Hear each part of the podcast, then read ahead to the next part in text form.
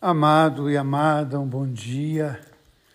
Nos colocar diante da palavra de Deus hoje, falando da história de Sodoma e Gomorra. É muito interessante, Khalil Gibran tem uma frase quando ele fala dos filhos, na qual ele diz que a vida não se demora com os dias de ontem.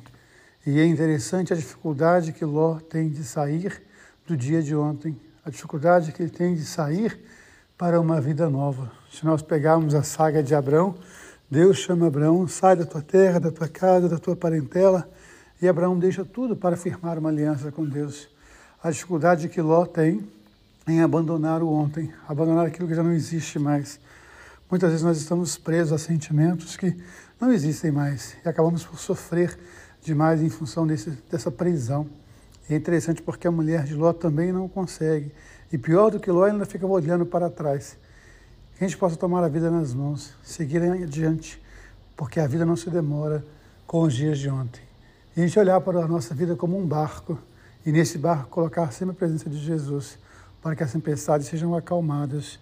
A gente possa olhar para Ele com ternura e agradecer, Senhor, obrigado por curar as minhas tempestades. Obrigado por acalmar as ventanias da minha vida e me dar a direção. E guarde sempre que Deus ama você, Deus ama em você. Amém.